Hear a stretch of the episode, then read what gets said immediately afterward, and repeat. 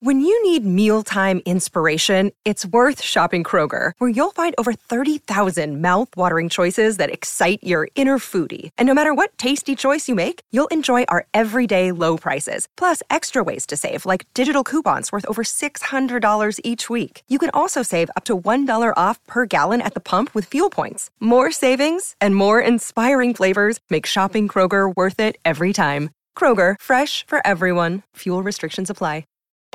Welcome to Amazing Business Radio with best-selling author and customer service and business expert Shep Hyken. Shep will talk with some of the smartest thinkers in business to help make you more successful in your professional and personal life. This is Amazing Business Radio with Shep Hyken. Hello, everybody. Shep Hyken here, and we are back with another episode of Amazing Business Radio. And we have a very exciting show today because my friend Paul Reilly who is, uh, well, I'll tell you about him in a moment, but the short version is an amazing author, a fantastic guy on how to sell with value, which is all about the experience. And not only that, I've known him and his family, including his father, who was in this business until he retired. Gosh, since as long as I've been doing what I've been doing. So there's a lot of sentimentality about this episode. So a few quick things before we get into the interview. And you know these things if you've listened to the show before. If you've got an amazing customer service story that you'd like to share, or you have a question that you'd like me to answer, just contact me on any of the social media channels because I'm just about everywhere Twitter, Facebook, Instagram, LinkedIn, you name it, I'm there. If it's a question, use the hashtag Ask Shep, and I'll answer the questions you send in either uh, there on this show, in my newsletter, or in my television show, on my television show, which is Be Amazing or Go Home, which can be found on Apple TV, Roku, Amazon Prime, C Suite TV, and even YouTube. Just go to beamazing.tv. We always have great segments. As a matter of fact, Paul Reilly is one of those excellent segments on Be Amazing or Go Home. So let's get into the interview. Paul, welcome to the show. Shep, thanks for having me. It's great to be here once again. Man, you look great. You sound great. And let's talk a little bit about you. You have co authored the fourth edition of Value Added Selling. And I remember when the first edition came out, how many years ago? Oh, geez. That was probably 1986, 88. Were you even born in 1980? I know you were, but you were just a little kid back then. Oh, little kid, barely, barely walking at that point. But yeah. Yep. And, and uh, your father, my friend, Tom Reilly, wrote this book, loved it, and I've used references to it throughout the years. You came out with a new version of it 2018, but what we're going to talk about today is your latest book, which is Selling Through Tough Times, which is coming out right about now. If you're listening to the show, go to Amazon.com, get it today. Because here's what I love about this book. Even though, uh, and we're getting a little bit away from the typical customer service and experience world that we always talk about, but I believe that when you sell with value and you create a good experience, and especially during tough times, and God knows we've had some pretty tough times over the last couple of years, um, I think that you are selling based on a lot of the experience and the value you bring beyond the product that you're actually selling. So let's take it from there. Um, how do customers define value in this current environment?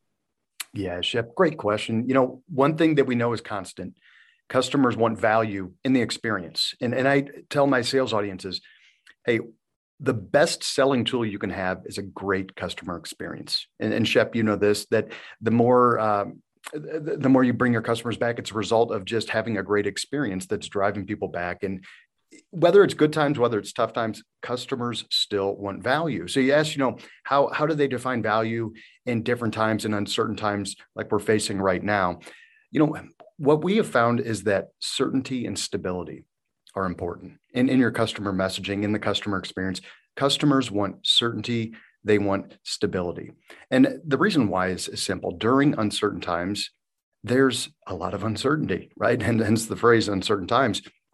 And during those moments of uncertainty, people tighten their grip on the status quo. They want something that's predictable. They want something that's going to work. They want something that's going to meet their expectations. And having certainty and stability throughout the experience is important. And, and also in your messaging. You know, you, you know, there's some examples um, we highlight in the book. You know, the you remember the old um, Chevy commercials? This was back in the early 1990s, like a rock You when know, you the- were like when you were like six years old. yeah, I'm asking you if you. I remember the song, like yeah. a rock. You know, Yeah, I remember that song, and I remember that that, that was how effective that campaign was.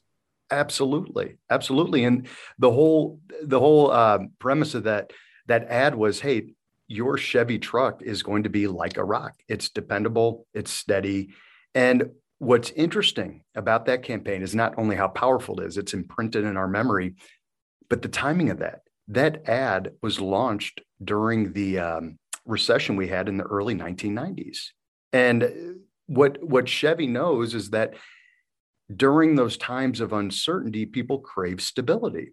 You know, they want to, and that's what Chevy was really emphasizing with that ad campaign. So it, it's clear customers want certainty, they want stability.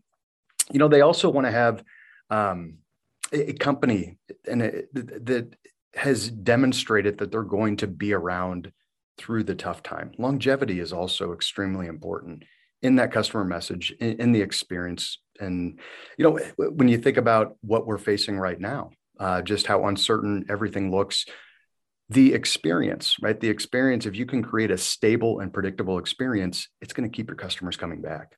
Right. And if you've listened and read any of my material, what creates an amazing experience is the consistent and predictable above average experience. And that means you're a little bit above average all of the time. This is not a part time thing. If you want to create the true value, if you want to be seen as solid as a rock, you've got to do what Paul is talking about right now certainty and stability. Two great words consistency and predictability. Those are my words to describe certainty and stability. We are in sync. So, um, well, great. Awesome, awesome uh, explanation of that. Can you give us a little insight to how that ties into the book?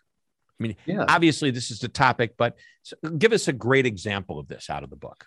You know, when one thing that that uh, gosh, there was several great examples. One that came to mind though, um, to build on this idea of stability and and support also, because support is absolutely critical during tough times. The the brands that you connect with as a consumer, the companies you choose to partner with, you you want that support. You expect that support. And one of the greatest examples came from the Great Recession. All right, that's the the last big tough time I would say that we can compare 2008, nine, two- sometime right around nine. there. Yep. yeah, when uh, Hyundai came up with the job loss protection plan. All right. So, w- what's great about this example is, is Hyundai, um, they looked at their consumers and they they found out people had money. All right, people had money to buy cars and they had motivation to buy cars, but what was holding them back was fear. People were fearful of going in and signing a two-year, three-year lease or signing a, you know, a, a three to five-year car loan and so Hyundai was the first automobile manufacturer to come up with the job loss protection plan. Oh, And- my. Yeah, how, how it basically worked, it's simple is Mhm. that during the Great Recession, right, if you sign a two or three year lease and then you lose your job, you can bring the vehicle back to the dealership and that's it. You get to walk away. And what that did is it showed the consumer, hey, we're here to support you. We know this is a tough time. We know there's a lot of uncertainty. We know that you're fearful. And what they did is they they had a very tangible way to support their customers. And I, I want to say their market share nearly doubled during that time frame. So it, it shows you it pays to support your customers. It pays to be there for them. Now, the big question I wonder, and and um, maybe you know the answer to this, and it doesn't matter if you don't. I'm not putting you on the spot, but I wonder how many people, and when I say use the words took advantage of this offer, not took advantage of the company, but actually said, you know what, I lost my job. I'm going to go in and see if they really do what they say they're going to do. I wonder what the percentage of customers that actually did that. And, and I'm sure there are people that truly took advantage of something Oh, that it was and maybe fudged a little bit. But but no, I wonder um, if because sometimes just having that security blanket, whether you need it or not, is all that's needed to move you forward. Yeah. Everyone likes that safety net. I mean, if I'm going to go walk a tightrope, I want a net right there. And just seeing it there, I'm probably less likely to fall. You know, you, you think about how these individuals could now purchase a new car that if they needed a car, it, it think about the mindset and how that positive reaction, positive experience, maybe spilled over into other aspects of their life, made them, you know, feel better, made them, produce, you know, become right. more effective at their job. It could be a number of things, but I, I do remember in the article where I read this, um, then I think the number of people that actually did turn cars back in, it, it was it was a much lower number than was anticipated. You know, I'm sure they had their risk people take a look at this, the cost to benefit and all that. And I think it was less than what they anticipated. It isn't that great, you know, mm-hmm. and and I'm sure there are people that to use the words take advantage, took advantage in a deceitful way, but I'm going to bet that Hyundai recognized that let's not punish uh, good people for the sins of a few. Um, and that reminds me of uh, years ago, I, Guitar Center, one of my favorite stores to go to. You, you know, I play guitar and I have fun with that. Mm-hmm. Got a bunch of guitars. And uh, I remember they had this system where you walked in, and if you uh, were carrying a bag, a purse, uh, a piece of equipment in a case, you had to go check in. You had to open it up. You had to show everybody what was in there. So you walked out with the same thing. You didn't because they were worried that somebody, if they walked in with a guitar case with an old guitar, would swap the guitar for a new one and just walk out. so they spent, and I can't remember the exact numbers, but I believe this is accurate. It, it might be off, but the the concepts there. They spent four million dollars a year on this security system throughout their stores in order to save about two million dollars a year of deception. okay. Wow. Now think about that. So in in the so if they hadn't done anything, they would have lost two million. But instead, they decided to protect themselves, and it cost them four, and at the same time irritated every customer that came in with a bag. or oh something like that. So do you see they they tainted the customer experience because of the sins of a few. And they sure. finally got smart. They realized what was happening. To their credit, they reversed it and they said, Hey, this isn't working. This didn't turn out quite the way we planned. Let's go backwards. And I'm glad they did. And they fixed it by just eliminating it. Anyway, that's part of what, what drives a, a customer experience. I love what you're talking about here. The book is titled Selling Through Tough Times. It is available at Amazon and wherever books are sold. We're going to take a short break and when we come back, we're going to ask Paul Reilly a few more important questions about how you create that experience and create value that makes your customers want to come back. Don't go away. We'll be right back. Hi, Shep Hyken, your customer service and experience expert, and I'm excited to tell you about my new book, I'll Be Back How to Get Customers to Come Back Again and Again. Now, this book is packed with idea after idea on how to, just as the title implies, get your customers to come back. In the book, you'll learn that repeat customers aren't always loyal customers. Now, both are great, but there's a big difference. You'll also learn about 10 reasons a customer may stop doing business with you and three reasons you would stop doing business with them. And one of my favorite lessons is a six step process for creating an I'll be back strategy. Of course, there's much, much more. You'll start getting more of your customers to say, I'll be back almost immediately. Just go to www.illbebackbook.com. Again, that's www.illbebackbook.com. listening to Amazing Business Radio with best-selling author and customer service and business expert Shep Hyken.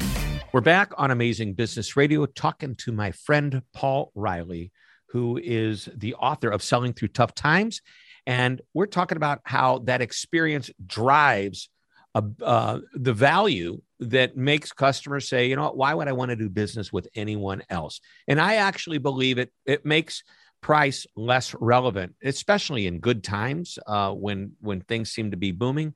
Uh, but in bad times, when customers are struggling, whether they want to uh, spend a little bit more money with the experience that they hope to have versus questioning if they spend a little less, whether they're actually going to get it from a competitor. I think it's more important than ever to create these experiences that drive value. So, uh, Paul, I wrote a book a number of years ago called The Amazement Revolution. And in this book, we had a full section as one of the seven strategies on creating partnership with your customers. And what that looks like in the uh, consumer world, B2C, is that customers trust the salesperson or trust the people they know at a store or in a company and they choose to do business with them. Uh, a lot of it's driven by that relationship of feeling confident. And in the B2B world, well, the B2B world, it, it really is about creating, uh, going beyond a vendor relationship and creating a partnership. That's like a vendor relationship on steroids where that company knows I would never want to have a different supplier, a vendor, whatever you want to call them, because these people have my back. They don't just sell me something, we're partners in this venture of making our company more successful. So let's talk a little bit about that because that's a piece of what's in your book. Absolutely. Um, that's one of the critical selling activities. Uh, we call it partnering, partner. And, you know, what's interesting, Shep, in researching the book, I, I wanted to dive deeper into this word to partner because I, I, think sometimes in business it's it's overused. I think sometimes even in uh, you know when when we're as, as salespeople when they're presenting to customers they like to say we like to partner we like to do this we partner from the very beginning. You know I believe a true partnership can only happen after the sale takes place when they become a customer because that's when you work together to help that customer achieve the common goal. So uh, that's how we define a partnership. But what's interesting the the other way we describe partner in selling through tough times is as a nautical term. All right. So old wooden ships, all right, they've got those large masts that hold the sail up and all that. And those masts will go through the floor of the ship. It turns out, all right, in those old wooden ships, they have something that will hold the mast in place.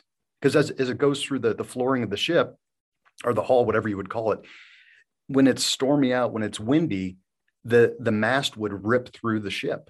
But there's one thing that will keep the mast in place and it's actually called a partner. It's it's a wooden support structure that holds the mast in place. And, and what a great analogy for tough times because during tough and uncertain times you and your customer are going through it together but if you can truly partner with your customer and, and be the partner in nautical terms for them you are helping to keep their mast in place.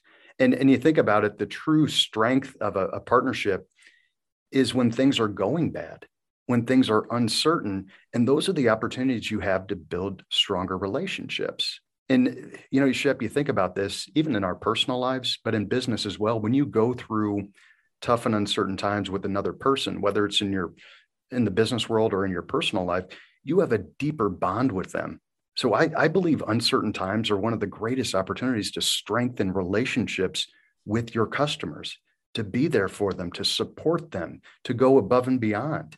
And in fact, with um, Shep, I was thinking of some examples of of how this looks and what what people can do, what companies can do. And there was one example that, that came up. One of my uh, clients, he uh, he made a very lengthy post on LinkedIn. It was a great post. I hope it and wasn't this, political. no, yeah, which is uh, crazy to me how much political commentary I've seen on LinkedIn lately, which is just not the platform to do that. Well, um, it polarizes your customer. You, oh, it, you, will create does. you'll create more value for some and destroy it for others. Absolutely. If you're not you're gonna, careful, you're going to lose half your your audience that right there. You know, just by talking talking politics. Yeah, but there was uh, so this one seller he uh, got onto to LinkedIn. This was right, I want to say early on in the pandemic and he sells a lot of uh, PPE. You know, he was already selling PPE material before the pandemic. And for those that don't know, PP, PPE are like the rubber gloves and the masks and and yeah. the uh, accessories you would need to protect yourself. Absolutely, it's called personal no. protection equipment. Is that right? Equip- PPE. That is. Yeah, personal protective equipment. Yeah, there we go. Um, and what happened is his phone was ringing off the hook from all of these big customers, right, who told him three months earlier, hey, your price is too high. And now these same customers that told him, or same prospects, I guess, because they weren't actual customers, that told him his price was too high, um, they were begging to buy this PPE and they were willing to pay significantly more than what he already had contracted with his existing customers. And he goes on to say in this post that it, it was the easiest decision in my life to continue to support our existing customers. He goes, We'll do what we can to make sure they have the product when they need it. The, everyone else, hey, I'm going to do what I can to help you, but I'm not going to jeopardize helping out our existing customers. And he, you know, I, I didn't phrase it exactly how he said it, but he was basically saying, we're going to take care of our customers first. And everyone else, we're going to do what we can to help you, but those customers that have entrusted us with their business in some cases, we are going to help them. We are going to be there and we're going to support them first. Yeah. They didn't try to, um, uh, these existing customers were focused on a relationship. making price a little less relevant, where Mhm. others might say your price is too high. They were focusing on their purchasing based on price. Kind of dangerous to do. Um, I'm working right now with a software company, and I'm actually trying to get off their platform. I have about maybe eight months left in my license with them. Uh, I've been with them for seven years.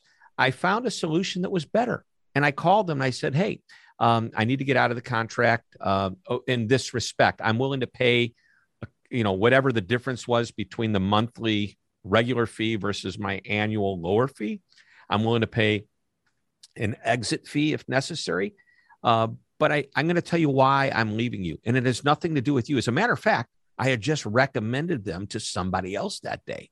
But I said, I actually found a solution that's better for me in a number of ways. And I gave them the outline. The, the salesperson, salesperson dug their heels and said, We can't lose you. We can't lose you. Okay. And we're not going to. We're not going to let you out of the agreement. You're stuck here. So I said, You really want me to be here for another seven or eight months unhappy? I mean, I'll do that, or I'll just walk away and know that you probably should have been nicer to me given that I've been so loyal to you. So what I did is I actually emailed th- through LinkedIn, messaged the CEO of the company, and he responded within 24 hours and said, "We are so sorry we're going to leave you. I would like to do two things. Number one, I would like you to get back on with our salesperson and support people and see if what we offer you're not taking advantage of because we believe that our solution is better than what you're looking at. If you'll give me that shot, and we still don't get it, and you'll walk me through why, I'll let you out of the contract. There How you go. fair is that? That's perfect. Do I mean, what else could you hope for? Right. Well, well, what I guess the easy thing would have, okay, let them go. But I Mhm. like the way the the CEO says, I want to keep you. And if truly we can't keep you, we'll let you go. You know, but he wanted that shot. And guess what? They're getting that shot tomorrow. Uh, or maybe actually later today. It's actually later today, this afternoon. Uh, I have a meeting with the salespeople and their support people. They're going to take a look at my system to see if it'll do what I need it to do that the other company says they can do. So, anyway, I, I digress. I'm talking too much. This is your interview. So, let's uh, start to wrap up here. What are the tactics that come out of the book that companies can use to support a better customer experience, given all that you're talking about right now? Yeah, you know, during um, during tough times, uncertain times, it's it's a great opportunity to go back and figure out ways to enhance your overall experience, what you can do to improve. And so, there are a list of questions that I would that I would give service and sales professionals to ask existing customers. These are simple questions that can create powerful results. Um, first question is, what's missing from our current solution? Right. Think about the, the power of that question, whether it's in a retail setting, whether it's in a call center. If imagine if you just got on the phone to call your existing customers and say, you know what, Shep is a valued customer. We want to make sure that we are meeting your expectations. What's missing from our current solution? And so many companies will avoid that question because they don't want the answer. You know, you, have heard the expression, don't wake a sleeping dog. You, you know, your customer's upset, oh, we don't want to know about it. But the more you know about it, the better overall experience you can create. I remember one uh, company we did some work with. I encouraged their their call center team to ask the question, "What's missing?" And they came up with some very simple, easy fixes to enhance the overall experience. One group, they had several customers say, "You know what really really bothers me about the orders when we place them? We've got to call back in to get tracking information on those orders." And so they heard several complaints, and, and someone said, "Well, why don't we just partner with our, you know, our third-party logistics company or 3PL and figure out a way to automate this process?" And that's what they came up with: an easy solution that didn't, I don't think, cost them anything to to create, and it automated it. It created a better experience, not only for the customers who complained, but for the ones who didn't complain. I remember reading a McKinsey study several years ago, and I think they they said, and maybe you can verify this. Um, that about one, only about one out of every 33 customers will actually complain. Yeah. So So if you- actually, if, that's the number, it's gone up a little bit. And I'm Okay. glad it has because uh, customers today, they don't complain. They just walk when given the opportunity. So the next time they have to buy whatever it is you're buying. And that's the bummer. And here's the Mhm. problem they're satisfied customers, and satisfactory is a rating, it's not an emotion. And uh, on a scale of one to five, where one is lousy and five is amazing, three is satisfactory or average. People don't complain when it's average. I love your question. What's missing? We always encourage them to ask the one thing question. What one thing can you think of that would make the experience better? And by the way, what's missing? If you asked every customer what's missing and everybody came up with the same thing, guess what, my friends? Hello, McFly. Is anybody home? Fix it. And yeah. and furthermore, we do this exercise where we ask our our audience members, and and I don't. It's with their workshops. We have our trainers actually doing it. Um, list out all the complaints and problems you hear about. How often do you hear about them? And it drives me crazy when somebody says, "Oh, we get this every day," and I'm going, "Why?" You know, well, what's your suggestion? Stop it. Just stop it. Okay. What do you mean stop it? Go, if they're complaining every day about it, figure out a way that fixes it so they won't complain. And Paul, what you suggested with your example in fixing like the tracking issue where customers were asking what's missing, you know, not only did it fix it for the customers who complain and it made it better for the customers who didn't, but it also made it better for the employees who didn't have to answer the question every time a mm-hmm. customer called.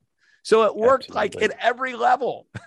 Absolutely. That and think about you know, worst case scenario, you get an influx of calls trying to get tracking information, which puts your other customers exactly. on hold who have critical issues. Exactly. Yeah. Exactly. All right. Well, we are down to the final question, and uh, it's always the same one for everybody. I call it the one thing question. What's the last one thing you want this audience to remember? It could be a, an extra nugget about the book. It could be something you want to emphasize. What's that one last idea you want to share today? Oh, what a, what a great great way to end the show. You know, there's a question I want everyone to think about every every listener, and that question is, what else can I do for the customer? All right, what else can I do for the customer? And it, that's a very simple question, but Shep, imagine every person in an organization asking themselves, what else can I do for the customer? How could I enhance the experience a little bit? How could I make it a little bit better or a little bit easier for them? What else can I do for the customer? Simple Bam, question. Bingo, bang, perfect ending. Paul Reilly, my friend and the author of Selling Through Tough Times. Get it today, Paul. This is why we call it Amazing Business Radio. You are amazing, and thanks for being on the show. Absolutely. Thank you, Shep. All right, everybody, that wraps it up. Another episode next week. We'll be back with another amazing interview. So until that time, this is Shep Hyken reminding you to always be amazing. This podcast is a part of the C Suite Radio Network. For more top business podcasts, visit c-suiteradio.com.